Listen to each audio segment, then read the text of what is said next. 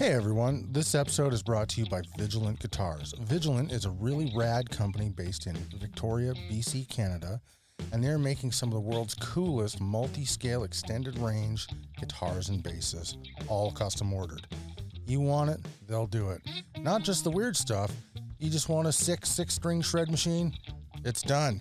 Trevor is making some of the hippest stuff out there, and he's doing it using all of the most environmentally friendly processes and lumbers that he can. Heck, he often harvests his own lumber, but if he can't do that, he gets it from ethical sources.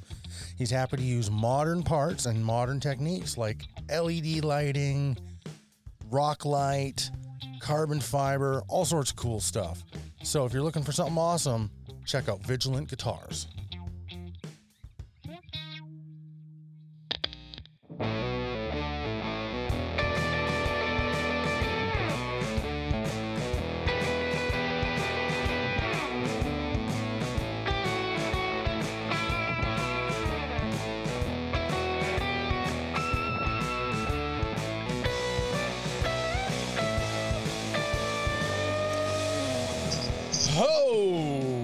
Gaping jaws and uh, blathering maw. It's a sweet episode of The Cultured Guitarist. My name is Applebottom Al. With me, as ever, is Kumquat Canned Casper. I hate that fruit. and joining us all the way from across the pond is Juicy Jeans Jason Snelling from Maybury Guitars. How you Hello. doing? Yeah, very good. You?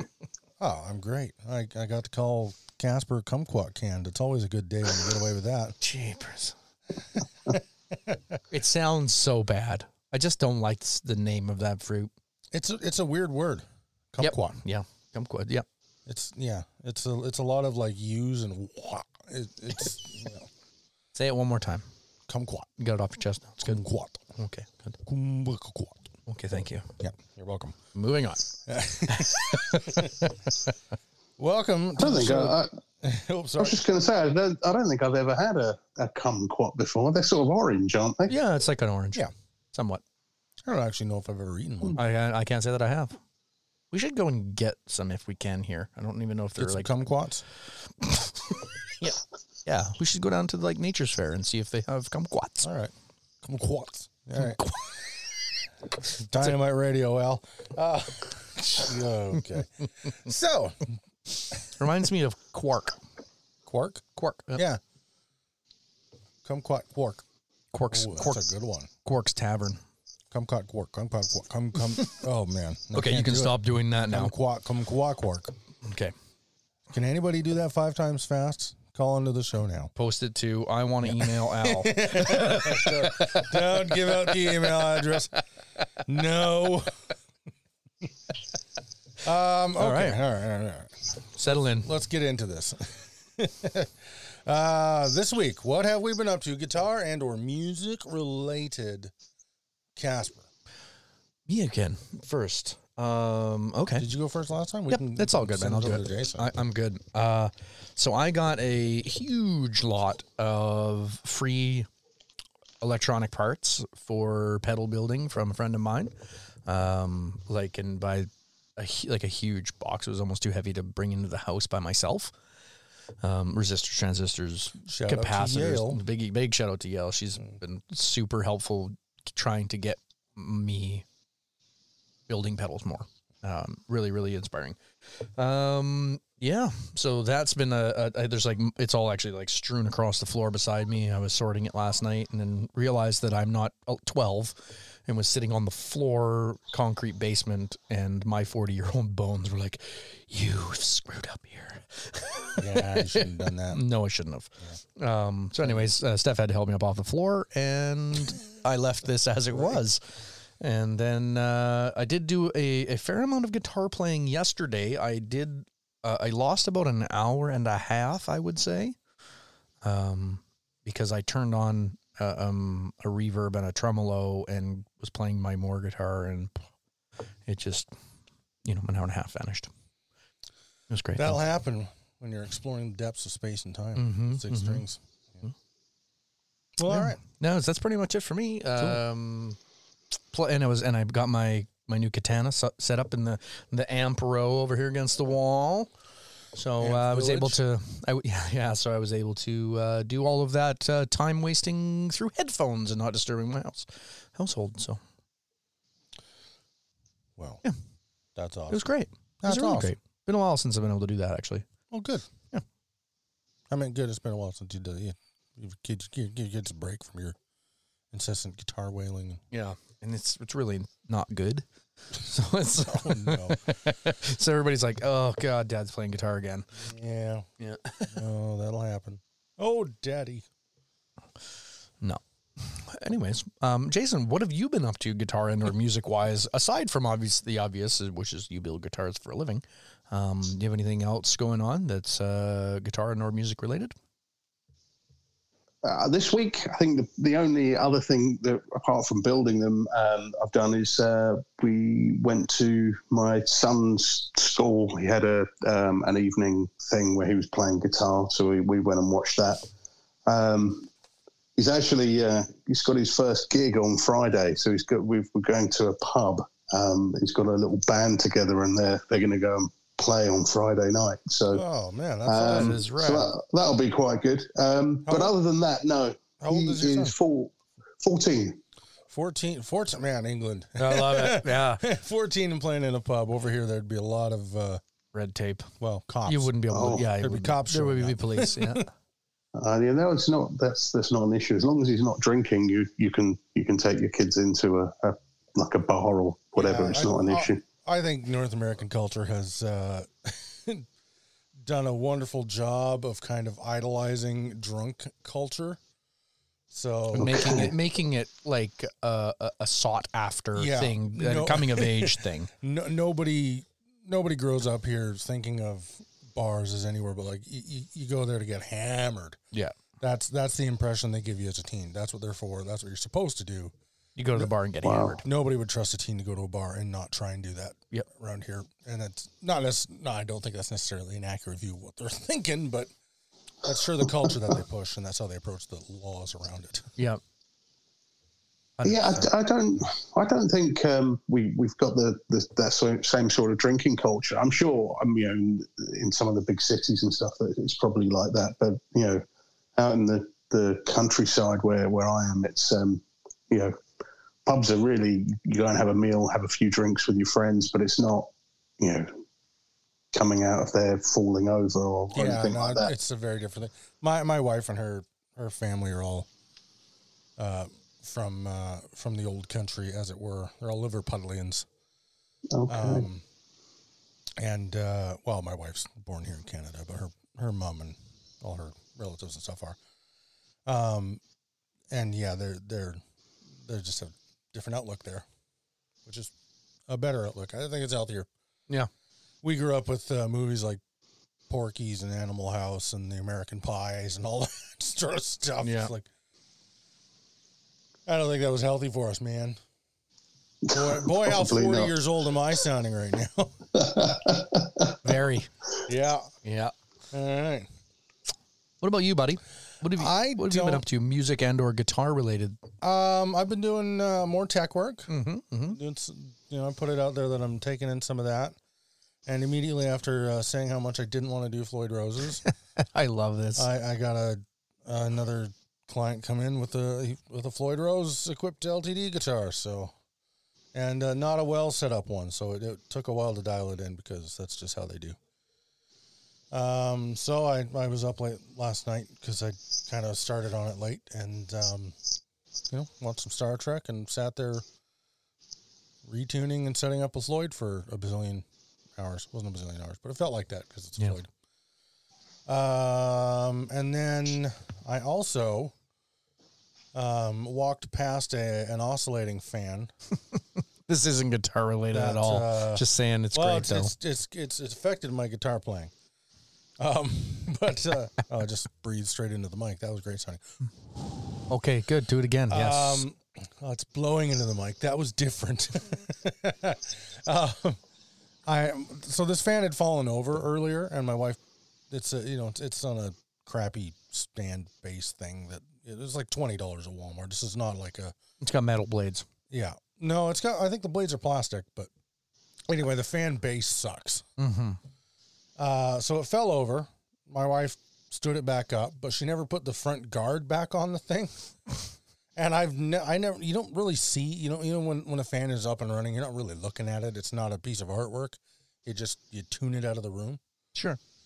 And uh, so I went to walk past it, and one of our cats was walking the opposite way as me. So I kind of stepped to the side of the cat, and uh, there wasn't a guard on the fan, so my hand went straight into the thing. And uh, yeah, I smashed the end of two of my fingers. Uh, it broke the nails and uh, sliced, put a couple of slices right on the tips of my fingers, right where I play guitar. so the entire, so I can't really play guitar right now because it's just, well, I mean, I can, but it really hurts and it would, it, it would reopen the cuts on at least my, my middle finger. Um, so it made setting up the Floyd Rose kind of a pain because you know you have to stop and check your setup job, check your workmanship, and uh, make sure it's because you know I'm doing what the customer is paying me to do. And uh, so every time I'm checking the action, it's just like ow, ow, ow, ow, ow, ow, ow, ow. um, so that's been a lot of fun. Yeah, I really think that you should um you should stream these events of like work, would just have working on, on me all the time. No, I know, but like working on your your setups and stuff like that, and like 'cause you t- you talk all the time. You can just talk about what you're doing. you're you're pretty good at that. Um, but I think it would be fun to like see the little things like ow, ow, ow, ow, ow, ow, you know, just play out in in, in Yeah. nature. You know, Uh, my two thoughts on that are I I don't think these live streams would be as interesting as uh, you might think because the funny moments are interspersed by like hours of nothing. hours of me just sitting there like really concentrating on not drooling. Um, and also I'm a I'm a home nudist. You know, there's a solid chance if I'm home, the windows are closed and I'm rolling around in a pair of underwear. That's about it. Mm. You know, it's just me and the wife there. She's she doesn't dress uh, super uppity at home either. She likes to dress cozy, so she looks like a, a sentient pillow walking around. and Sorry, that was a great visual, a great image in my mind. she does, man. She wears poofy, comfy, like Yeah, she. You know, little kids when they're toddlers and they put you put snowsuits on them, yeah, yeah. Yep. and they can, like they can barely bend their elbows and they're just like little starfish. That's exactly around. what popped into my mind. Yeah, that's my wife at Yeah, home. She but just, like literally in the shape of a pillow around her face. yeah, like yeah. this. Yeah. Very cozy.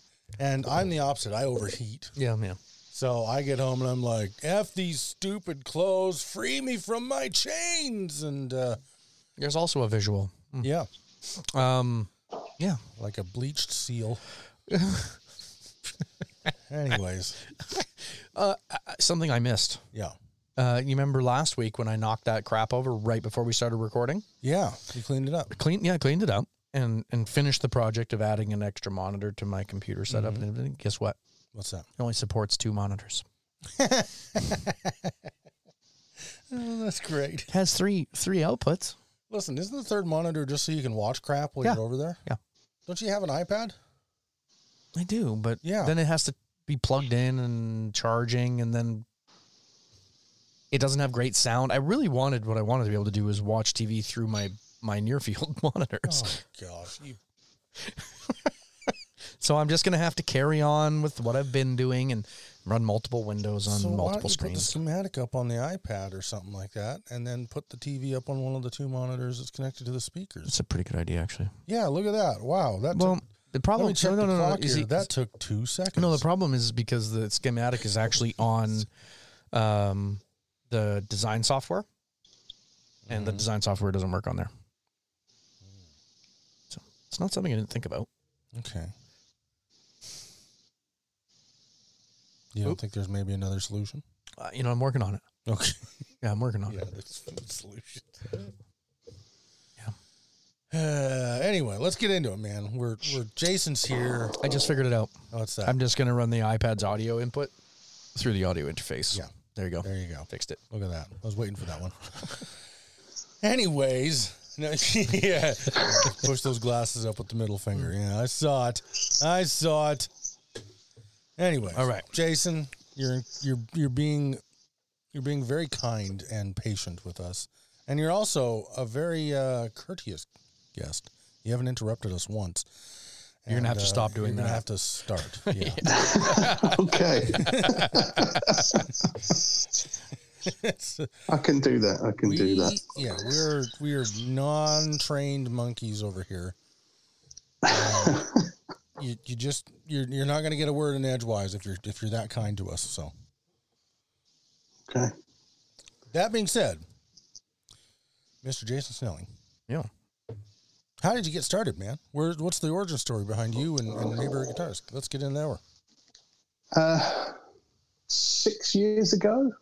Um, so my youngest son was eight at the time, and he'd been playing classical guitar for a couple of years, and decided that he wanted to try uh, electric. Um, and we went and had a look around um, Anderton's, which is our sort of local music store, and um, we, we were looking at those. None of them, none of them really fitted him particularly well. Um, and he was used to playing sort of a three-quarter size uh, classical guitar. Um, and he said to me, "Dad, why don't you make me a guitar?" And I was like, "Well, okay." So I made a made him a guitar. It was um, a strangely shaped thing. Um, sort of arrow shaped re- basically like a reverse V so that it fitted him because you can imagine he's eight and it's got a smaller frame and but he wanted a full scale length so designed this guitar around him um, had to play on his left leg as well because that was where the classical guitar was played. Um, and made this loved it. He's then on the road to electric guitar. And um, you know obviously this thing's quite off the wall. Um, so every time he plays it, somebody sees it, says, "That thing's amazing," and basically ended up with friends, family requesting guitars. So started making them. Um, set up an Instagram page. Um, Instagram over the last sort of five years, I'm over ten thousand followers on Instagram, uh, which is where most of my work comes from and basically I'm full time uh, luthier now, um, all commission based really. Um, I, I make a few guitars that I take to shows and stuff, but otherwise it's all all on commission to order, custom uh, builds. Um, which is so cool. Mm-hmm. I I'm like, I, I think it's so cool that that has worked. That has become your thing now. Yeah, I mean, I used to be a, an IT director. Um, you know, full blue collar um, or white collar. Uh, you know, working in IT for a software development company, and um, and now I'm out in a workshop building guitars. Um, you know, from everything's from scratch as well. So basically, I order hunks of wood from uh, the local timber merchant, and um, you know, then use a bandsaw and uh, planes and all sorts to get it to the shape of a guitar and, and then to something that plays. Did you have a, a like that as a skill set prior as a hobby, like for wood- woodworking and using this type of equipment, or you just kind of like went, yeah, okay, son, I'll build you a guitar, and I had no idea how to run any of it and had to figure it out. Um, I don't know. I went went to art college when I was, yeah, I don't know, 17, 18, so a long time ago now. Um, and then ended up getting into IT, um, as you do. You, you know, th- that's where the money was at the time, and, and that's that's what I followed. But I've always had that sort of artistic and sort of um, you know hands-on approach to things. So um, you know, all, all the way through even though I've been, you know, working in IT, I've, um, you know, I've done all sorts of things, stained glass and making furniture and lamps and all sorts of stuff. And then when when the guitar thing came along, um, I just watched YouTube, lots of YouTube videos before I actually built the the first one. Probably about ten hours worth of of looking at, at what other people, you know, other luthiers, and it's amazing what you can find online. Um, and then just set about uh, making this thing. And you know, the original, the, the very first one was made out of a piece of um, oak um, worktop that we just had a kitchen fitted, and there was this offcut of solid oak. Um, that I used to make this guitar, so it weighs a ton. Um, the action is is really high. It's like a Chinese neck on it, but um, yeah, that was that. That took me three guitars to uh, to actually build the neck. So I, I made um, it was my third one where I actually attempted to make a make a neck from scratch. Um, and it didn't turn out too badly. Um, but that I would say is the hardest thing about making a guitar is the neck and also the most important thing because if the neck's not right, it just doesn't play well. Yeah, yeah, that's the entire player interface. That's yeah. if that ain't if that ain't happening, they're not picking that guitar up.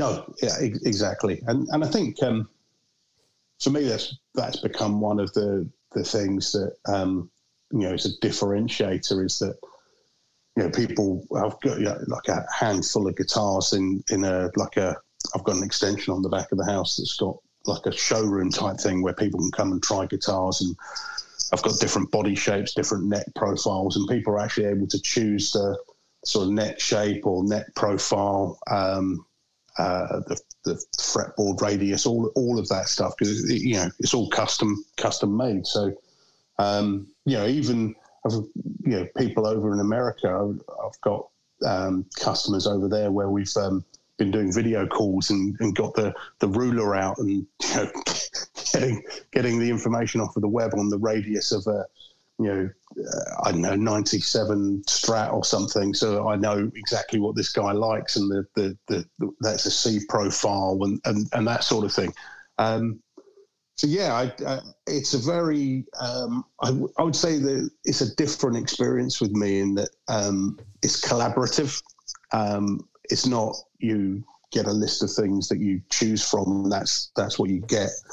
Every one of my guitars is is unique. Um, there's no two that are the same. Um, they're all different woods, different finishes. Um, you know, and as I said, the, even even the shape of the neck, I've done people where they've they've actually shaped the, the neck themselves, so it actually fits their hand profile. Um, offset V's, all sorts of things that, that people have requested, and you know that's that's what you get with a with a custom build. Yeah, I, I think you know I think that's one of the things we've we've talked about a few times on the show how mm-hmm. much we encourage people to explore um, independent luthiers and you know check out the, these small brands that are doing incredibly cool things versus just defaulting to and buying themselves a new Gibson or a new Fender or a new PRS or whatever. Yeah. Nothing wrong with those guitars. That's that's fine. If that's the Dream Max, fine. You know, I'm not going to stomp on your dreams, but you can get something made really just for you from from someone like yourself and uh, really take that personalized experience down to the super intimate details, and I think that makes something infinitely cooler.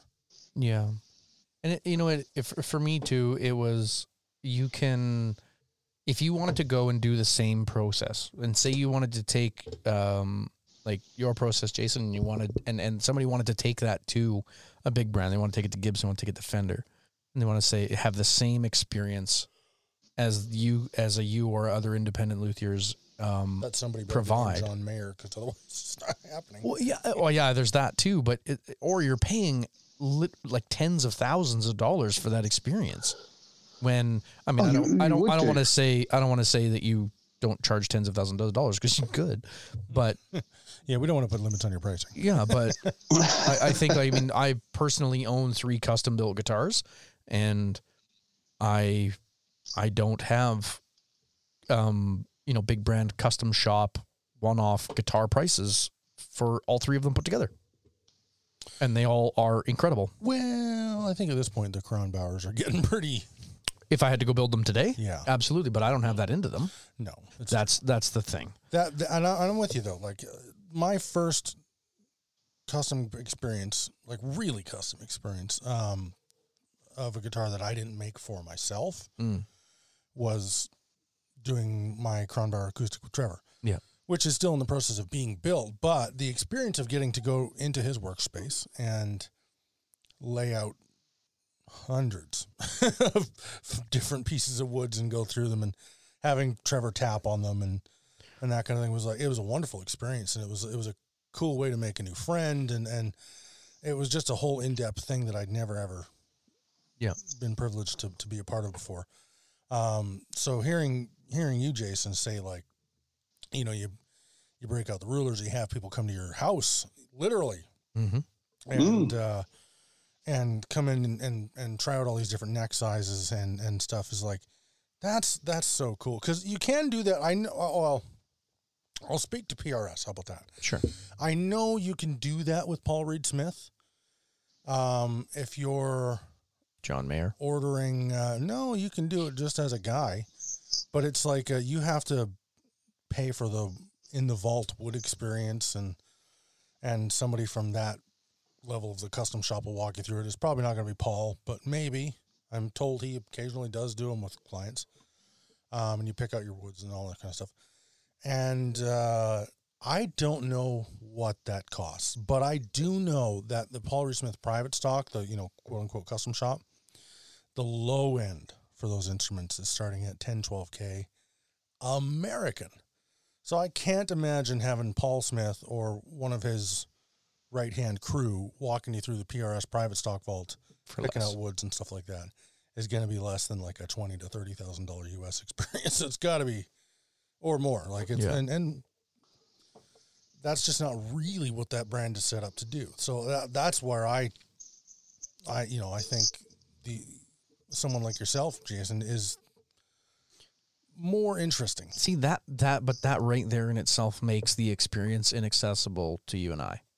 And And ninety percent of other people. yeah, at least You know what I mean? Like or like hundred like ninety nine point seven percent of other guitarists. yeah, you know, unless you are the elite or really rich, that's not happening for you. yeah, And so the the fact of the matter isn't that I don't and I and I will say with 100% confidence that you're not getting a better guitar than a, than Jason would build for you. I don't think so either. No, No? it's it's. I I love what you're doing. Yeah, Jason. I mean, I don't, I don't know whether or not a, a you know, a PRS custom, you know, custom shop from their private stock of wood is is going to be worse than one of mine. But um, you know, certainly, if you're not getting something custom built, then it's it's not going to be as as good as, as something that I'm going to produce for you. Um, and I think the other thing is, even though it's you know a private stock of wood, it's all going to be similar stuff, isn't it? It's all going to be maple. It's going to be mahogany. yeah. They, they don't have anything Exotic. really. Not really no. I no. know. To pick on Paul Reed Smith, uh, as opposed to just use him as an example, um, I think that it's hilarious the like cult of wood that they've managed to kind of create because Yeah.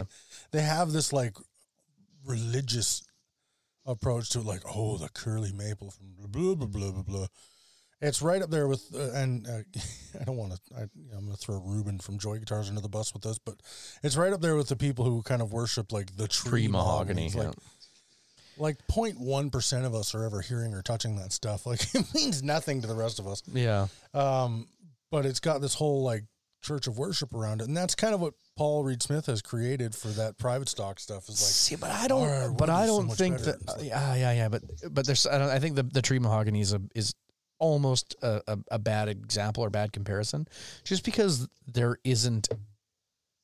Um, you're not building it against just curly maple Yeah, or or or flamed maple or this or that. You're actually like that one tree is the only one, and it's the only one like it, it's pretty rare, and it's Yeah. pretty. And it's You're like right. super It was rare. a bad example, but, I don't want to say like it's. I, I understand like the premise of the example, and I get it. It's like yes, there's like a cult following around it, but like Paul Reed Smith literally developed and and like created that cult from yeah. nothing. it's funny to see people like worshiping at the altar of like just flame maple. It's like, but you can get that anywhere. from any wood supplier. Yeah. any like. Yeah. Anyway, So long Um, story.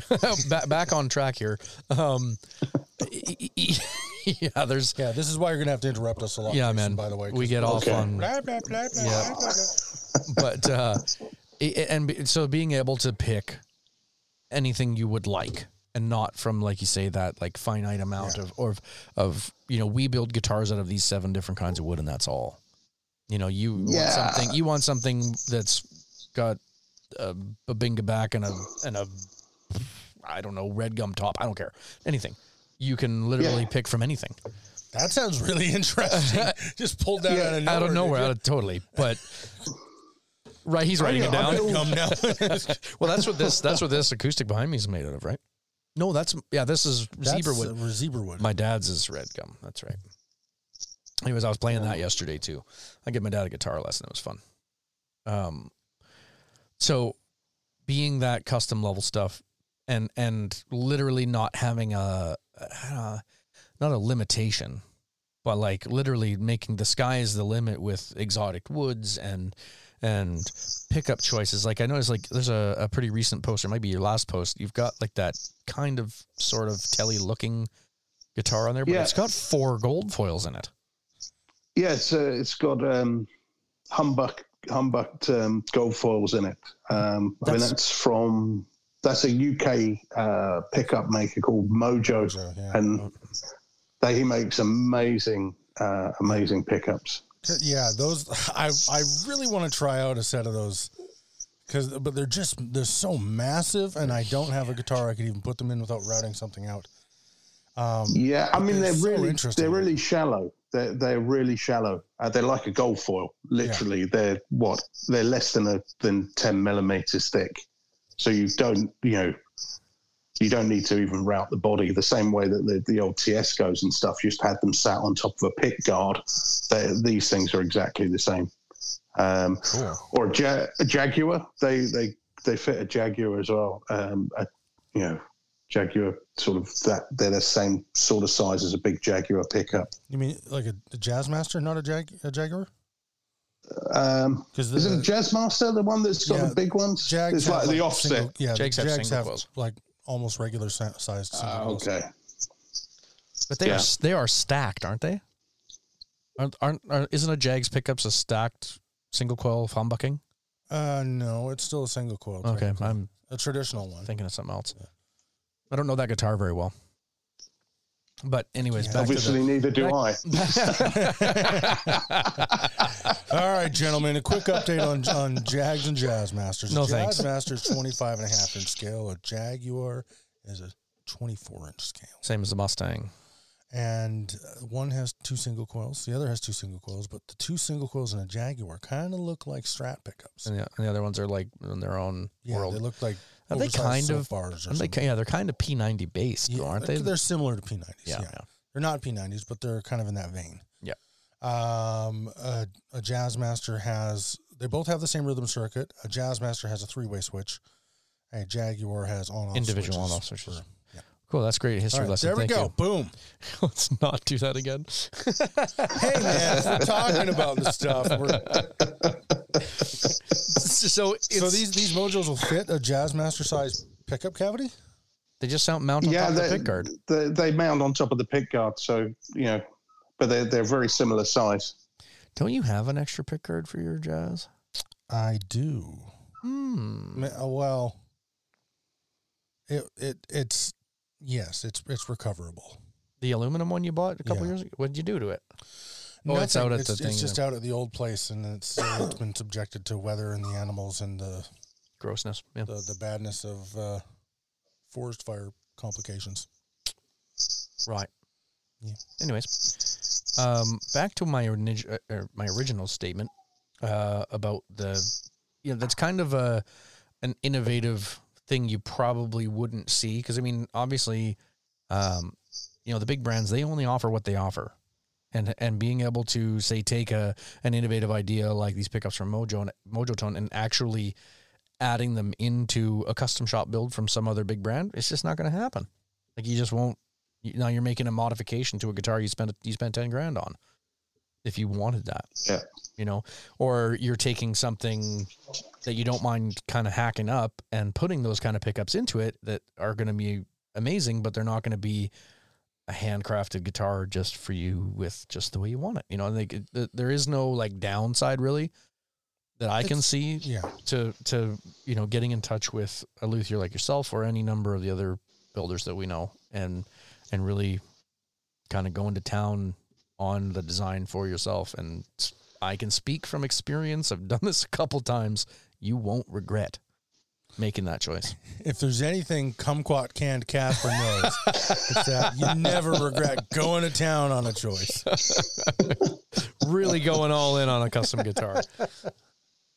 You're a spaz. Uh, yeah, where, where do we go from that? yeah. Uh, well, let's go backwards a little bit. I want so getting back into you getting started in building Yeah. because you kind of you gave us the abbreviated version of the story. It sounded like so Mhm. you you get into building. You build your son a guitar. Um, Yeah. You start building some more. At what point do you go from building them for yourself, building them for your son, building them for maybe a cousin or a Some Uh, friends. brother-in-law or something like that um, to offering them up for sale and and how did that transition take place where you got yourself out there in the right ways that uh, all of a sudden jason's no longer doing it jason's making wood shavings Um, I mean, it took it took years. I mean, 'cause you've got to build the brand up, um, and I think that's that that's important. You can't you can't just start building guitars and and give up your job because you know you're going to be very poor um, very quickly. Um, you have to build the brand, and I think I think that's the the thing that has taken the the long period of time, and it, it took me you know, four four years or so before I started getting a backlog of of uh, orders. I mean, uh, and that that literally has all been through Instagram, a couple of you know guitar shows over here, um, but mostly Instagram and the the the, the Instagram crowd that that uh, you know I chat with a lot of you know luthiers as well. It's, a it's a very sort of collaborative uh, bunch uh, of people, um, and and guys over in the US as well. Um, you know, but it but it is getting the pictures out there. I mean, I post two or three times a day, and and you know that takes time in itself. So I probably spend a couple of hours every day on you know in between you know gluing necks and stuff is uh, is is on Instagram. So chatting with people and you know building building that brand up. I mean, it, I am a small brand, um, so you have to put the the effort in with followers. And you know if you've got somebody that's following you and they start chatting and they, you know they, they show interest then i show show in, genuine interest back back with them. And you know they you then build a rapport. Um you know i've i've had people that i've been chatting with for two or three years that all of a sudden decide that they want a custom guitar, but because I've got that rapport with them, that I'm the guy that they come and talk to. I mean, there's there's literally hundreds of, of small luthiers out there, do, all doing similar, well, not all similar things to me. I mean, I try and keep my stuff as as unique as I can. Um, everything I build has got a, a twist. It's not, um, you know, I'm not I'm not building strats and you know off off the shelf tellies and that sort of thing. It is all handmade, bespoke, my own shapes. Even the the, the Telecaster type guitar I do has got my own, you know, horn on it so that it's slightly absolutely. different. And it, and Um, it definitely it definitely shows.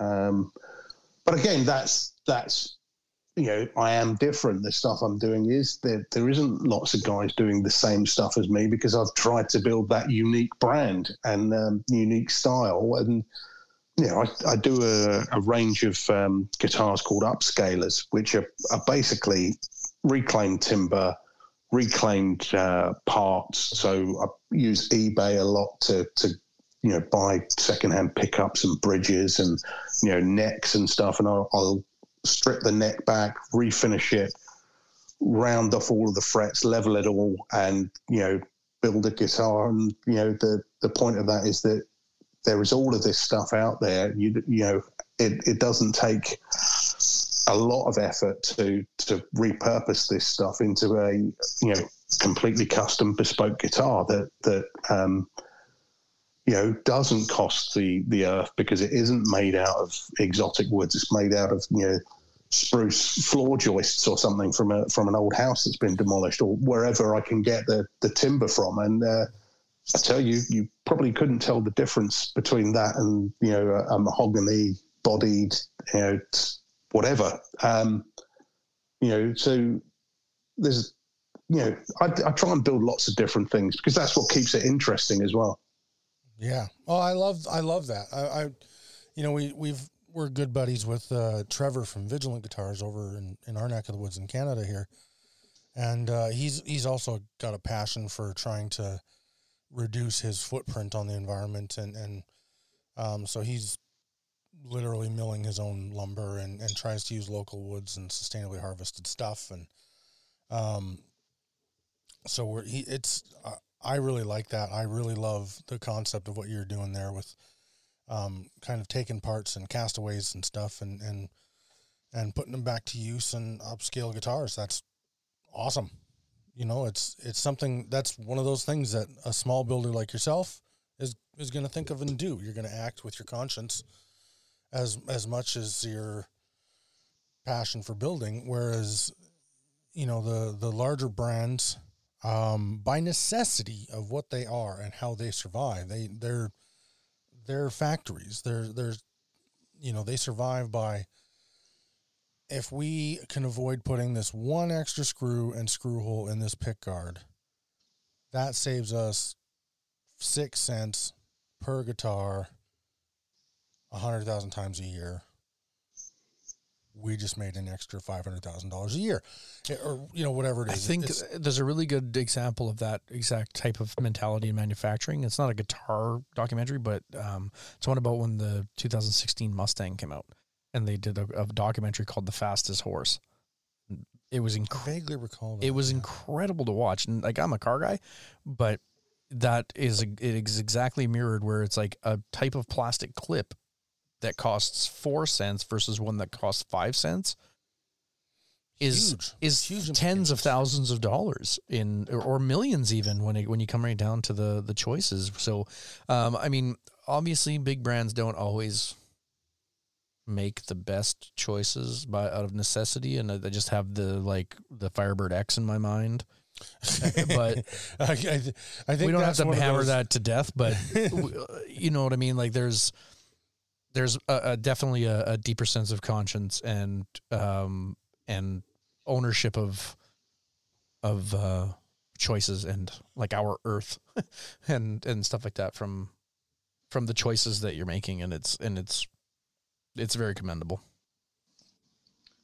Yeah, I, I mean, it's um, it's something I like. I like to do. I like to upcycle stuff, and you know, and I think um, you know, uh, there's a there's a, a customer base that likes that sort of thing, and there's a customer base that likes the exotic woods, and I try and I try and cater for for everyone, but I do also use a lot of of native timbers, so you know, I love elm. So instead of using mahogany on a body, I would I would use um, you know elm, which um, is very similar from a sort of resonance and tonal uh, perspective. It's quite a warm wood. Um, has an amazing grain on it, but again, it's it's not something you can just you know buy. Um, you know, hundreds of bodies and stuff for. You've got, you've got to look for that um, type of wood because you know it's it's rare. Um, you know, we over I don't know what it's like over with you guys, but over here we we had the Dutch elm disease that killed off most of our our elm trees. So everything I use is like timber that's you know 20 30 years old um you know from trees that have died off I can think of two dozen homeowners in Canada that would gladly let you take their elm trees so they stop raining that, pardon me, raining that crap all over their car. I know I'll have to have to edit that out, but elm trees leave the worst mess ever. And uh, yeah, I can But, think y- of you know I, I huge, big, like 150, 200 year old elm trees that have been cut down and removed because they're they're I- just I like elm trees. I think they're they're they're pretty. beautiful. Yeah. Um, and uh, you know, you're not the first manufacturer I know of using elm. I, I've always thought it was interesting, but uh, you, you, you, the only ones I know of are all in England, for some reason. Um, I don't know anybody using it over here, or and I'm not saying it hasn't happened, but I, I just I remain ignorant to it if it has happened. Um, but what we do have here in abundance, obviously being in Canada, um, Canadian maple is everywhere here, and we have spruce like crazy. Mm-hmm. Um, so while we, you know, we may have to import the exotic stuff like mahogany, um, Mhm. you know, we're not sitting more than 100 feet away from the spruce tree. Or maple trees. I, I know there's a few. There's literally one less than Yeah. 100 feet from where we're sitting right yeah. now. Yeah. Yeah. and it's humongous. it's it's crazy. So I, I there's there's it's it's something I wish the guitar industry would uh, think about more and approach more because not everything. And this, you know, I'm going to put a bit of a uh, a thing onto Gibson here. Not everything needs to be Honduran mahogany or you know ebony or Yeah.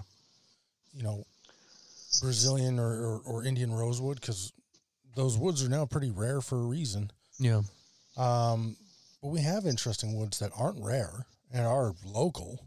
And you can make like imagine if instead of shipping in scads and scads and scads of Honduran mahogany, because uh, Honduras isn't a big country. I know the species exists outside of Honduras, but um, imagine if if if Gibson started phasing in more spruce and more maple and more locally available woods. Alder is is very common in the states. I think going going that extra mile and why not? It's and it's something planning for a, a future of sustainable or renewable resource, but why not plant trees and grow Yeah. them? I mean, I, th- I think Martin has a program doing Yeah, that. yeah, I know exactly they do. That's, that's kind of what triggered the thought. Yeah. But also, uh, and th- to kind of segue that thought exactly, I have a question um, for Jason too. It's like, what are your thoughts on on things that are you know maybe not wood, like uh, like Richlite, for example. Like I've got a Rich Light fretboard on one of my on my parts caster base, and it's amazing. And I'm wondering what your thoughts are on using um, those kind of uh, composite. Is it composite? It's a composite material. It's a composite material. So something like that in, in, in place of wood in places where where it's um, you know, doable. I I don't have a, a problem with that. Um, just trying to think what what I've done. I've done um, stuff with resin and and uh, you know sort of uh, material tops with a with a resin over the top of them. Um, so I don't have a, a problem using stuff that isn't wood, but um, I'm not a massive fan of the uh, the, the reconstituted um, fretboards. I know a lot of the sort of Chinese guitars they um, or I shouldn't say Chinese, they could be from anywhere over in the in the Far East. To be fair, um, they use the the sort of the maple that's been burnt to a to a crisp and, and pressurized. Um, I forget what the name of it is, but it, I, I'm not I'm not a massive fan of that. Um, Baked or torrefied is usually the terms, I think. Yeah, but it's it's got its own own name for this thing, but it's basically maple um, that's been made black by by um, you know basically burning the hell out of it and then under high pressure. Um, I mean, I I used brass um, on a fretboard before, so um, so interchanged the in between the different frets, brass and and ebony. So That you know, super interesting.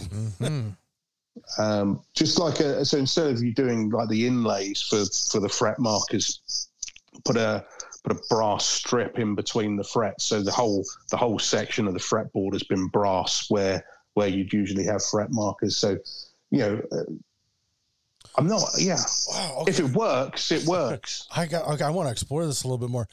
So, did you have to like precisely space that so that your you had the right spacing to for your frets to be installed in between the brass and the ebony, or did you?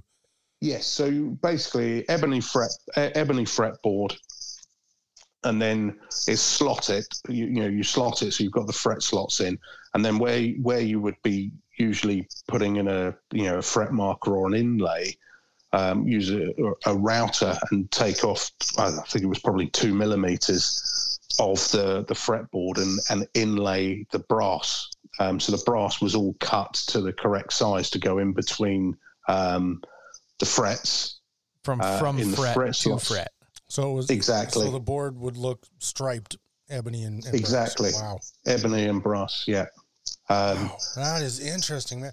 I'm just I'm I'm imagining so many so many things here. So I have so many questions. how, how how long ago did you make this guitar? oh, probably about three years ago now. How Um, have you uh, seen it since? Like, how did that brass hold up being under the under the player? You know, as the player interface on the neck there. Like, I is it green? Is it like? I'm so interested. did you? I haven't I haven't seen it since since it went out. I mean, it was something that they specifically asked for. Um, I haven't seen it or, or heard from the chap um, since then. But I mean, it's the same sort of density as the as the the frets, so it's it's not going to you know wear any more than um, than the frets would wear. So. yeah, I just think like, but it would it would oxidize Yeah. over time unless unless you sit there and polish it. I mean, I don't know. I just I know mean, so you- many players that like. I I think most players, if there's a if there's a part of their guitar they're not great of, great at cleaning, it's going to be like their saddles and bridge, and their fretboard. Yep. Yeah. And so I, I gotta wonder, like, man, I, did this player, did they keep up with cleaning the fretboard? Is it like turning blue and green and looking like the Statue of Liberty, or is it I, polished regularly, or like that's? Oh man, I'm so. So I don't know. I genuinely don't know. It's um, but it would be interesting to see uh, see where it is now. Yeah, that's I mean, Um, that's cool. I, I I I think you've done some collaborative stuff with him, but Richard at Indra Guitars uses a lot of brass. And I uh, do use Indra, so all of my um, neck plates and my truss rod covers, I I get done by him. So they're all engraved with uh, my logo. yeah, Um, I, I thought so, but I didn't want to say it in case I was wrong. Um, yeah, we we're good buddies with Richard. We we love him. Um, My pickguard's on the way. I'm just oh, there, you go. Yep. Um, I'm just imagining like doing a whole fretboard with brass and having it all etched up, kind of like that. that would be super interesting. Uh, see, there we go. J- Jason, I have a custom guitar order. and usually it's me. Please go very friendly with the pricing. Um, I, I mean, yeah, I work, I work with um, with Indra all, all, all the time. So um, you know, it, he, it's great because you can get custom pick guards and all, all sorts of stuff done done by him. And you know, I'm pretty sure that if if you wanted a, an entire um, fretboard done, that wouldn't be an issue. Yeah, yeah, I'm sure he would do it. he was uh, incredibly kind to us. We did a parts build series um, over the well, we spaced it over three months, but it was an episode a month um, building parts builds guitars, and uh, we got a few um, people involved in that, helping us with uh, supplying said parts. And uh, Richard was kind enough to step up and do uh, a pick guard knobs for the guitar and the knobs for the bass that Casper built. And uh, yeah, he was he was incredible to work with. And Casper has since also got a custom SG set of stuff coming from him. And Nice. I keep eyeballing the pickguard on my Jazzmaster, going, "Well, now that looks boring." And yeah. so I have to spend some money with Richard again. But yeah, I, I, I can't say enough good things about Richard. If you're if you're out there listening, folks, um, in addition to checking out Jason at Maybury Guitars, please check out Jason at Maybury Guitars. Mm. But you know, also maybe swing by Richard at Indra Guitars because he's a good guy too. Mm-hmm. Mm-hmm. Yeah. I want to st- try and stop shouting out another Builder. builder during your episode, Jason. I'm noticing I've done that a few times. yeah, it's great. You make guitars. Hey, have you guys heard of BC Rich? um so i'm just i'm i'm bad for like scrolling through guest instagram while we're talking and i can and i'm coming across stuff now that i remember from way back when i or like even trying to think now if i was like when i first started following you or shortly thereafter um but you did a, a, a couple of guitars that were by all other description beat to hell like they're stitched together with brass stitching, steampunk kind Yeah. of What were you looking. looking at? Um, I, I just these things like caught my eye immediately. Like I'm wait. How far back on his Instagram are you? Um, uh, May of 2020. Yeah, so it's probably a little while after I started following you. Oh man, now Yeah, I gotta so that's, scroll that um, far back. So I don't have, I don't have, a, I can't turn the monitor around to show you Al. But anyways, there's a, it looks like kind of a, a double cut with your style of horns, kind of, I guess, sort of a strat type of shape ish sort of thing, but it's Yeah. burnt, split in a couple of spots, staple Yeah. stitched together. Yeah. Like, what's the? Because it's not kind of a departure from some of the other really, really ornate Take a screenshot of that and send it to me so I can share it Yeah. with the. beautiful, beautiful like works of art, and this is a, a, an equally as impressive work of art, but it's on a totally different like genre or or whatever. What was the inspiration behind uh, what it is? uh, So- what it is you built here? Because they're fantastic. So that's an upscaler. So that is what I was talking about earlier. So you take um, a bit of old spruce or mahogany or whatever whatever the, the timber is, and that's that that piece was. I think the one you're looking at is the very first one that I made. Yeah, Um, it's got a, a I've still- I've still got it, it and P90s and but it's kind of strapped, but with different horns on it. Yeah. Yeah. Um, so that was the very first one that I made. Um, and I've kept it. Most of the, I, I keep most of the very first one, the, you know, the prototype of whatever it is that I'm making. Um, so that was the very first one. Um, that's got a, uh, I think it's from Chord. The uh, the neck is an old like 1980s strat copy neck that has been reshaped. Um, and they basically, I, the the wood goes through something called uh, well, it's a bit bit more than this, but shou sugi ban, which is a, a Japanese weathering method where you you burn the wood Yeah. and then you brush the wood back, which reveals the grain. So that Yeah. one you're looking at has kind of been taken to the extreme as far as sort of burning burning it to the so it's really almost charcoal and then brushing it back back to the the, the bare wood underneath and and then you oil it um This- but yeah that was the very first one um but I've, I've made lots of those. Uh, they there there was a there was a stage of probably about six months where that's all I was making. That's what everybody wanted. Oh, that's awesome. This, this reminds me a little bit of my steampunk telly. a little bit, but a little bit I mean, this is, rawer. this is raw and, Yeah. and I would say cooler. Um, I didn't want to say that out loud, but I, I you can say agree. it. You can say it. It's super cool. Your your telly's rad, but this is just a whole nother. It's like if this is a guitar you would find in Mad Max's world. It's just that kind of cool. And I love how you're like, you know, inlaying, you know, brass bezel gauges and everything just the aesthetics all all think- line up and they're it's- pretty it's killer. The, it's the, the the worn out look and the gauge because I have a I have a thermometer gauge inlaid in my steampunk telly. That's where the reminder's coming from. That's that's I, I wasn't fully grasping the the upscaler uh, concept Yeah. until now. Now that we're looking at it, Now it's you've like, seen- ah, now you've- okay. You've seen it. Um, so that one has actually, I mean, again, second hand. Um, it's got a set of uh, Iron Gear P, not Iron Gear, bare knuckle P90s in Yeah. it. So um, they're probably 20 year old um, P90s in there, and it it sounds in, incredible. But again, you can you can pick this stuff up. You don't have to buy brand new pickups and brand new tuners. There's people that are just getting rid of this this stuff on on, on eBay or flea markets or whatever, and you, you can pick up some amazing gear. It doesn't have to be brand new. Yeah. that's a pretty cool guitar. I'm, I'm digging cool. that. Do you have a favorite that you've done? Can I make you pick a favorite of your children?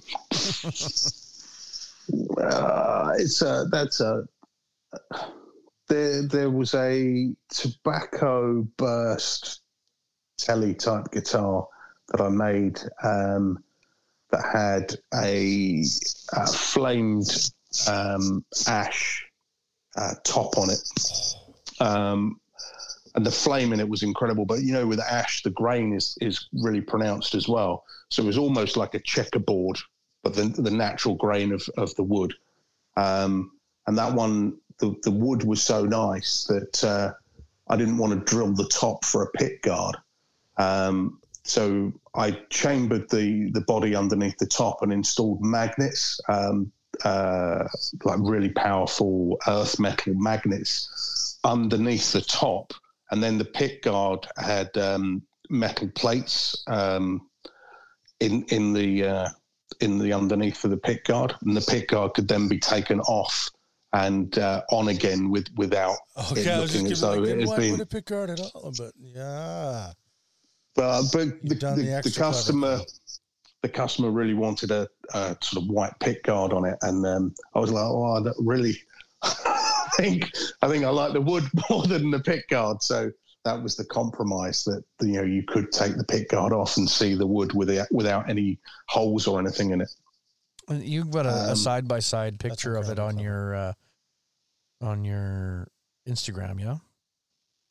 It's got a Bigsby. Yes, it does have a Bigsby. Yeah. Yes, Yeah, yeah. that's Nice, um, Where- That's- that's one of my finding all this stuff, Casper. I'm still. What, dude. I've been trolling this Instagram feed for a while.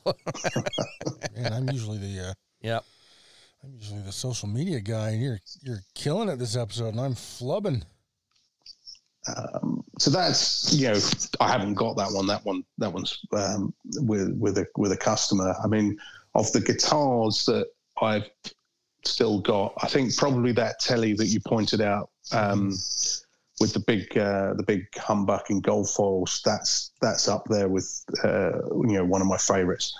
I mean, the neck on that guitar is absolutely incredible. Uh, it's made out of a piece of um, figured white oak. Now, you will find pictures of it on my Instagram because I took a lot of pictures of this thing. Um, but the, the again, it's got a, the most incredible grain pattern in it, and um, you know, it was a one-off piece of wood. You, uh, you know, I didn't buy it as a as a neck blank. It was a, a piece of white oak that, that I um, I saw at the, the the timber yard, and was just like I, need to have that. And um, I use oak, uh, white oak, um, quite a lot actually for necks, um, which again you wouldn't you wouldn't find on a on a, a Fender or Gibson or whatever. But I, I like it. It's got it's got um, lovely grain pattern in it and, and, and works well for a, for a neck. Um, surprisingly, not uh, overly heavy, um, which is what a lot of people think it would be. But it, it, it works really well. I was well. just going to ask because I'm not very familiar with white oak, but um, yeah, you know, you say oak, and my first association is ah, my back turns into a loose stack of pebbles. So I remember uh, for the longest time, a lot of my early guitar circle thought Peavey T-60s were made of oak because they were just so dang heavy.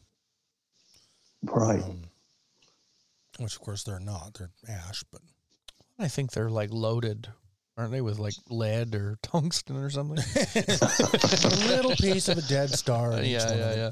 No, it's just you know when Peavey got into guitar making, they're, they're Peavey. Their their concern has always been trying to find that quality made at a price point that's great, Yeah. and so they were they didn't care if the wood was heavy.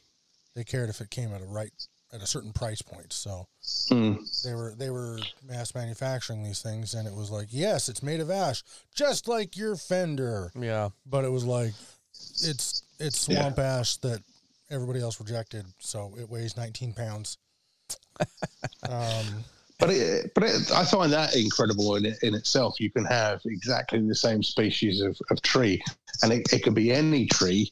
Um, doesn't have to just be ash, but depending on where it's grown and the the, um, the size of the uh, the gaps in the grain will will determine how heavy it is. So you know, swamp ash, if it's you know grown in in a really sort of moist environment, has got very open grain, and so it's not as dense. Whereas a piece of hard ash is exactly the same species, but because it's, it's grown in a drier environment, it, it weighs a ton. Um, But again, they have different- ash.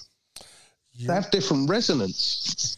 casper's got the, speaking of that parts caster series casper's bass the ash in that thing he, he- again chosen for its figure Mhm. Oh, it's Entirely. beautiful. Absolutely beautiful. gorgeous looking but yeah Back breaking. Should should have done the semi hollow. Yeah. Oh yeah. That would have been a good choice. Yeah. yeah, it's uh it's it's bizarre too and like you can get um you know a super figured piece of wood that looks great but is astronomically heavy. Same species you get you know like say that open open pore type of, you know, wet grown wood it's just you know weighs half as much. It's it's Hmm. a yeah, it's a neat thing and and you and being guitarist, uh, we don't exactly always choose the uh, the practical choice. Um, you know, I definitely made the choices for what I've made this guitar, this bass out of, based on what it looked like, and sometimes you got to pay the price for that. and that is weight. Just have to. Yes. Um, I'm looking at another upscale here. I think upscaler, and it's uh, a similar burnt um, in that T style. Uh, looks like the. I'm just trying to think, and it's got, but it's got a, a an opening in what's a, might be a purple heart pickguard, and you can see a face through that. Oh, the goblin. Uh, the goblin. goblin. Yeah. Great. that one. Viral. Um, was um, oh, well, did your mic fall off there? We've kind of lost you. can you hear me? Yes, Yeah, but it sounds it like you're sound- off headphones now. Yeah. Going on.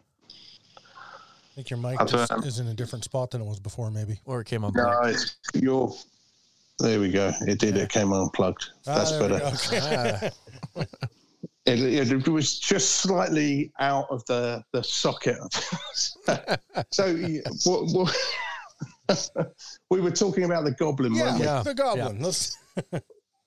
Um, so that one uh, again, it is a shou sugi ban finish, but that one's been uh, stained, so it's got a, a, a water-based dye, green dye on it. Um, it's got It's, um, it's green. it's green.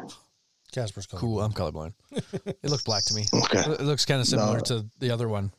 Uh, but yeah, it, it's it's the same sort of finish, but it's got a, a green stain on it. Um, and then the pick guard is um, a piece of ash, purple ash, and um, I had this piece of uh, wood, um, and it had this big knot hole in it, and I saw this and thought, I, I should be able to do something with this, and and then um, I I basically built the whole guitar around the the pick guard and um, what what I could do with this hole that was in the pick guard. And um, and then it's actually got a it's, I think it's a 1994 the Amazing Spider-Man. I forget which issue but um, there's a there's a copy a comic book um, that's got the Green Goblin on the front cover. And um, that's where the eyes are from. It's from uh, A comic. from a, an actual comic book that's that's been put onto the underneath the pick guard and and um, and then that one's got all brass, uh, not brass, copper. It's copper hardware, um, aged copper hardware, and uh, purple heart fretboard, um, Gorgeous. cherry cherry neck. So it's got a figured cherry neck. Yeah, I imagine Um, that didn't take long to sell. Um, I kept it for a for a, a long, long time, and then I, you know, you, you have these guitars, and it's actually you'll see another one on, on my feed, a red one. Uh, I think I posted it quite recently, actually. Again, um, there's a red one um, that's exactly the same. It's got exactly the same pickups in. Um, and that was a guitar that I built for myself. It was the very first guitar that I built for myself. So that one um, is, is actually the neck is shaped to my hand, so it's got a slight offset on it, and um, it's the only guitar that I pick up, and it actually just feels like it was made for me because that that's exactly what it was, and um, that's the guitar that that I pick up most often, um, and having the two that were almost identical as far as the the the woods and, and everything were, were very very similar. The the goblin just didn't get played, and I was just at, at some point I put it up on Instagram that I was interested in in selling it, and um, it ended up going to Germany. Actually, a guy came over from from from Germany and um, picked it up and took it back with him. yeah, Um, I bet that didn't take much for him to uh, to decide yes on because uh, I mean I don't know I I'm, I don't know about him, but the mid '90s, the early to mid '90s, that was like the height of my comic book collecting fervor, and uh, so as soon as I saw the eyeballs on this one when he first posted it way back when, uh, I kind of freaked out. I was like, "Oh my gosh!" Because it just you, there's a certain look to that era of, of comic artwork that's uh, you know long since evolved and changed, and and that's fine. But uh, I would I would recognize it from a million miles away. I was never Yeah. into comics. I Wasn't your thing? Yeah. no. Or graphic novels, as I'm told. Well, they're, they're different. Two different things. But yeah, I, I was super into comics for a while and uh, I really liked it. Really liked this guitar from the moment you posted. Yeah, yeah. I mean, and and it literally that that's been reposted everywhere. So it's on. I don't know how many times you, you see it on Pinterest or whatever, but there's you know, and then on Instagram it it, it there was um, one guy posted it and it was like over a hundred thousand likes on it. I was like, that's in, in- insane. Well, whatever you sold it to the fella in Germany for, you probably didn't tell it enough. Yeah. Or, you know, probably Yeah. enough. Yeah, uh, it definitely wasn't, but You know, this would be cool though, because I, I mean, you'd probably have a, a real hard time finding uh, a piece of ash like that with the with a cool looking knot hole like that again. But you could find a piece of ash that had that kind of figuring, and uh, carefully make yourself a hole. And you could do a series of that with uh, do the villains. I guess series, the- different ha- have different uh, different classic villains poking their eyes through the holes and. you, you you definitely could. Um, I think the only the only issue with that is going to be around copyright. Um, so Well, you Because just you I just don't actually- steal from the same comic book maker all the time. well, I think well, I think I think if you're if you're taking the actual comic book, it's not an issue. But if I was to reproduce those eyes and print them Yeah. myself, I would, I would, I would, then as a comic book guy, I think the cooler aspect is to take an old comic book Yep. and uh, and repurpose the cover into something like that. That being said, I know a couple of very talented artists who are, well, to be honest, I think the two guys I'm thinking of are both uh, line cooks in different kitchens, um, but they love comics and they're heckin' good artists. You want to do something like this again, uh, Jason?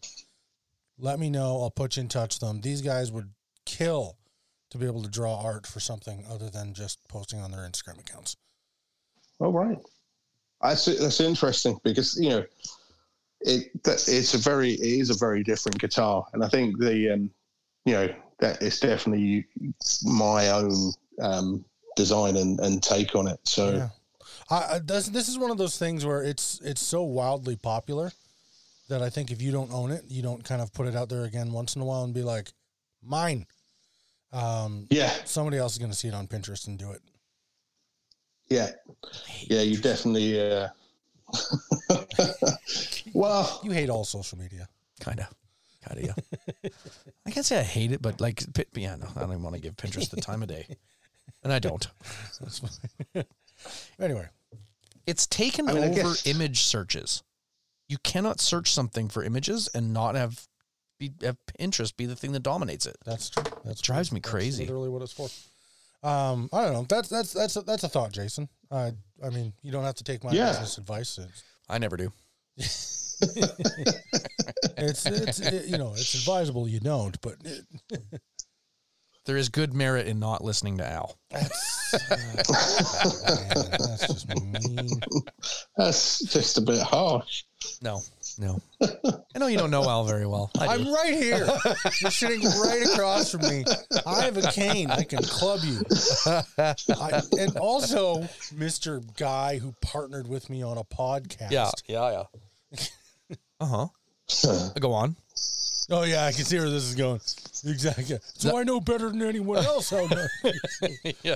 why you shouldn't listen to. Al. Yeah. That's I don't know, but if you do do a villain series, Jason, let me know. I I uh, I'd be very interested in that for only a twenty percent royalty. I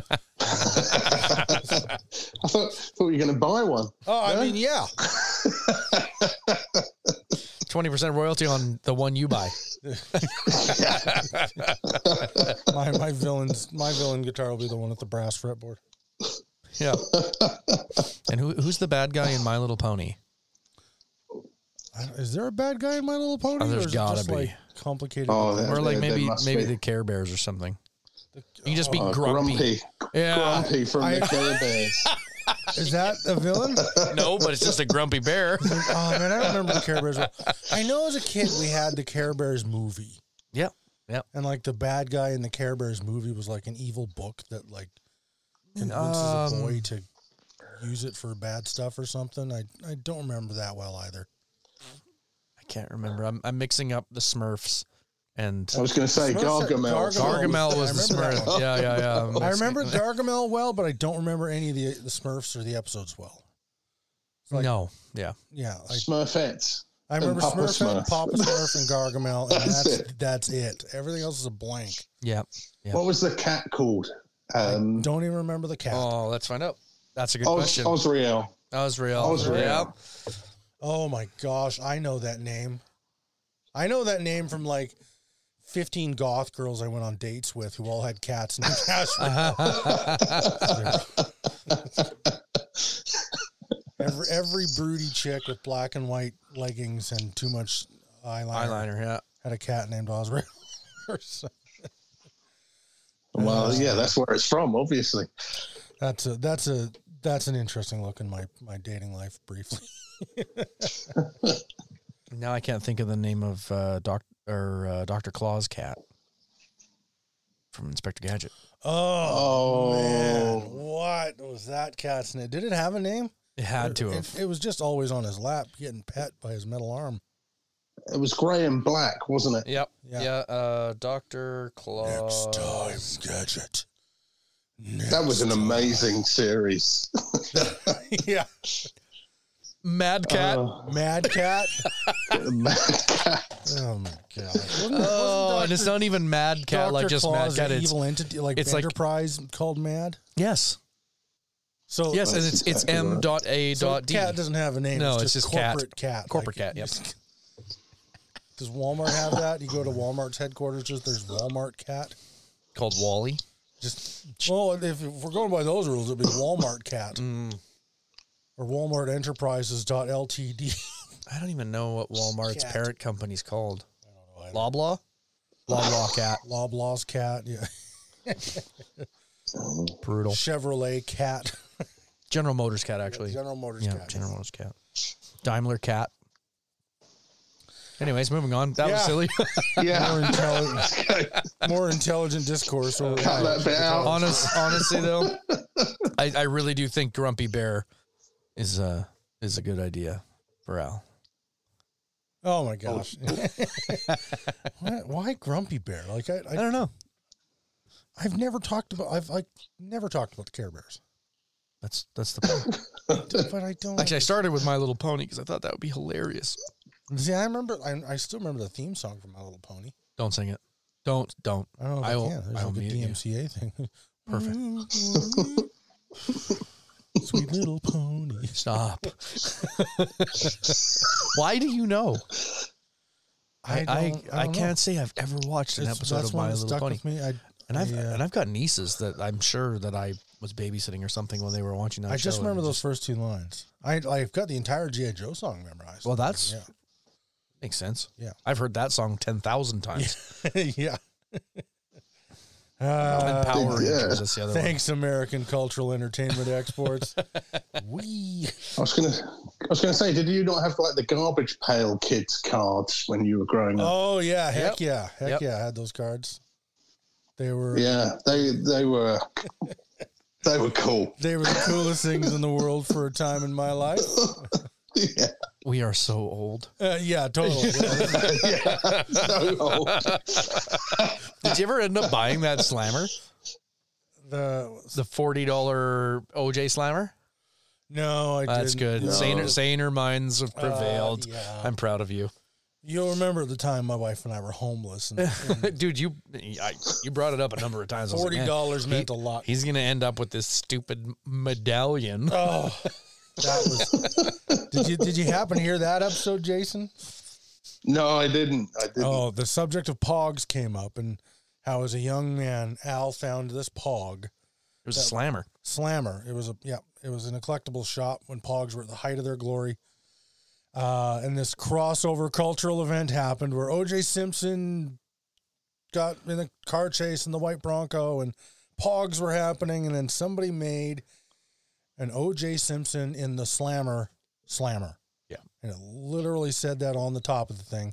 And it had a picture of O.J. Simpson behind bars on this Pog Slammer, and 11, 12 year old Al thought that was the greatest. that was the first time my brain encountered a stupid pun combined with two different pop culture zeitgeist elements mixing together. I thought it was the coolest thing ever. Couldn't have been more clever in my mind. And uh, I didn't buy it, and I wished I would have. But at that point, it was like this guy was selling for twenty bucks, and that might as well have been like a hundred thousand dollars. To you, it's a 12 year old. Al. hundred, you know, 12, 20 bucks in like nineteen ninety one or nineteen ninety two or whatever that was. I think it was later than that. whatever. It, anyway, it, twenty dollars back then was like a boatload of cash for a kid my age. I had to deliver a lot of newspapers for twenty bucks. Yeah. Didn't buy it. Stuck with me the rest of my life, and I'll die remembering. That. Yeah, I'll die remembering Regretted this it ever stupid slammer. And it was one of those things. Where it was like, oh, I wish I had that. Just for the this funniness of the memory is what it Yeah. became. It wasn't because I was like, and un- under any illusion of like that is so cool. People would be jealous of me for having that. And then I saw one on Facebook Marketplace. Some lady thought it was some kind of commemorative medallion, and she was selling the thing for like forty bucks, and I didn't buy it again. And now I do kind of regret it. Yeah. But Yeah. I was homeless. My wife was homeless. we were escaping forest fires and plague, and uh, things were happening. Forty dollars on a pog was maybe not the best choice for us at that moment. You could send it to Arjun and have him route it into one of his slammers. I could send him any slammer. It doesn't need to be the No, but I, I think it'd be the, tr- the yeah the slammer on slammer on slammer wordplay is what yeah I, Yeah. I get what you yeah. Anyways, You could get could get that on your fretboard. I oh my gosh! headstock inlay. Yes. Turns out they're available on eBay. Pretty easy to find now. So. oh my gosh, there's going to be an upscaler with an inlaid. Yeah, you can get that inlaid into the body. Uh, I'm just gonna see one posted on the Maybury Instagram. Yeah. Like, it's for sale. Wink nudge. Huh? Love it. Damn you, Jason. The most expensive form. Claw voice. The most expensive form of that slammer you could possibly imagine, I'm sure. yeah, But you finally have one. only 3,500 pounds. But you have one. It's true. It's true. I'll need two though, because I'll have to see both sides of it. You can't have just one side of the pog showing. You One on the fr- f- one on the top of the guitar and one on the back. put he'll inlay it in the headstock on a spindle. Yeah, I was going to say you could have it Oh my! spinning. You can spin it. Brilliant. That's way better than than actually having two and one- inlaying one on the front, one This on is the back. more thought put into pogs than pogs put into the themselves. pogs, yeah. Oh, oh dear God, Jason, I'm sorry. Yeah, It's all good, man. All good. is it's like Lisa. memory lane now. yeah. man, there's okay. Well, you you know, thinking. You remember those uh cases, like the Darth Vader shaped case you could carry? Yeah. Star Wars figures in. yeah, yeah. Yeah. And the Hot Like Wheels, the the car shaped Wheels ones. Yeah, yeah. I want a guitar that just does that. It carries my childhood. Keep open up this and look at this. I was gonna say, dude, what do you think a guitar case is? It you literally open a guitar shaped thing and there's a guitar in it. Yeah, but this no, I want I want to like I want a mask themed guitar where I open up the top and there's all my former mask figurines. Or no, nobody. Hmm. Anybody remember Mask? Don't- It was this really great show. Totally not a GI Joe ripoff.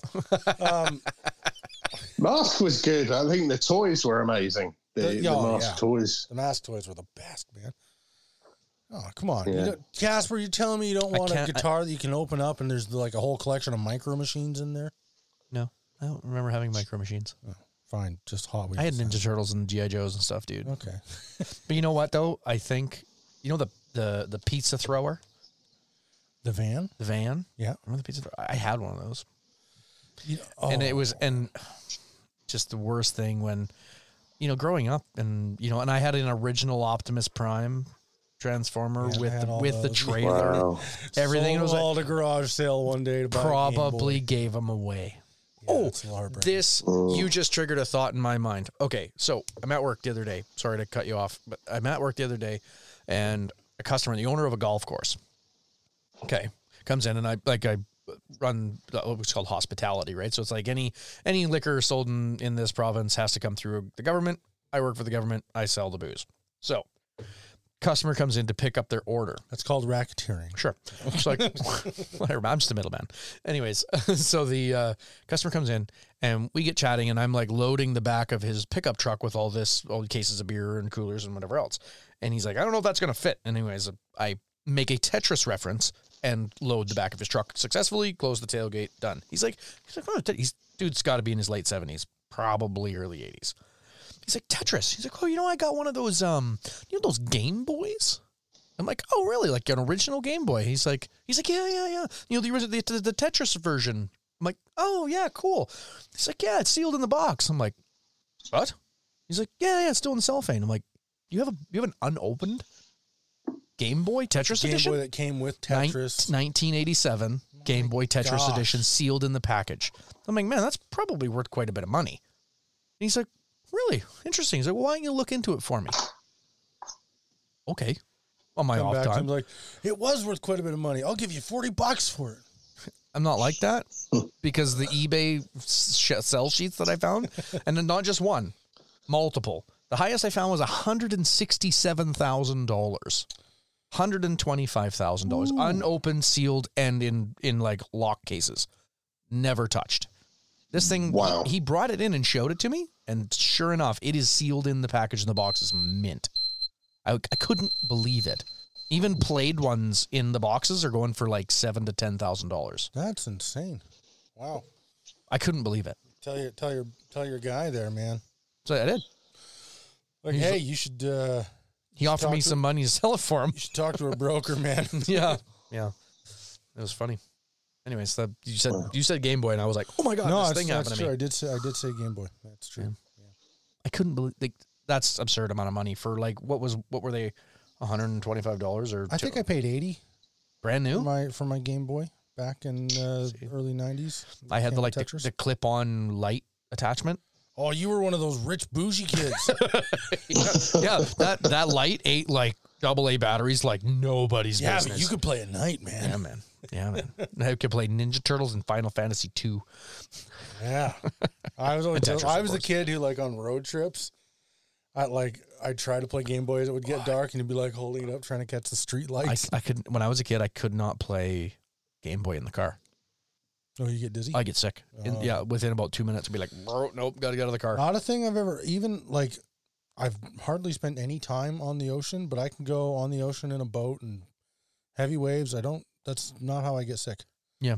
But if I stand on a merry-go-round, That's it. You're two done. seconds, You're done. done. Yeah. Yeah. You Put me on the craziest roller coaster in the world. Fine.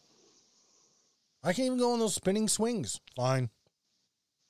But a merry-go-round, just a regular old, like, Like the like the old six- the death traps in the park. the little six foot ones that you break your teeth open on. yeah, yeah, yeah, yeah. They're Yeah, all metal. The one they're all outlawed in Canada now. yeah, they're gone now. Yeah. Yeah. Good. I don't Good know. riddance. Freaking vomit comets. Survival of the fittest, man. No, I was fine on them until like one day I went to the park with my friends in high school, and I don't remember what it was. I think we my we my then girlfriend at the time and my friends there's some kind of a bet involved or something like that. Anyway, I let them tie my hands to this thing because Oh. for some reason or another. I can't remember the circumstances for it, but it was like a ugh, fine.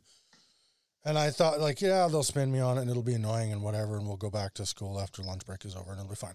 You end up in the hospital. and because we would, it was, this was in high school, we'd walk to a park to get just get away from the high school and eat lunch somewhere else. And my friends, for about thirty-five minutes straight, kept me spinning on this thing. They didn't stop when I begged. They didn't stop when I couldn't stand up. Friends. Friends, yeah, friends. Shockingly, I don't talk to any of them anymore. They didn't stop when I threw up. they Oh, yeah. stopped when they could faintly hear the school bell. That's when they stopped. Wow. And I got off that thing so dizzy. I literally just collapsed on the grass beside the thing. And they're like, come on, man, we got to go back to school. And I was like, I can't walk.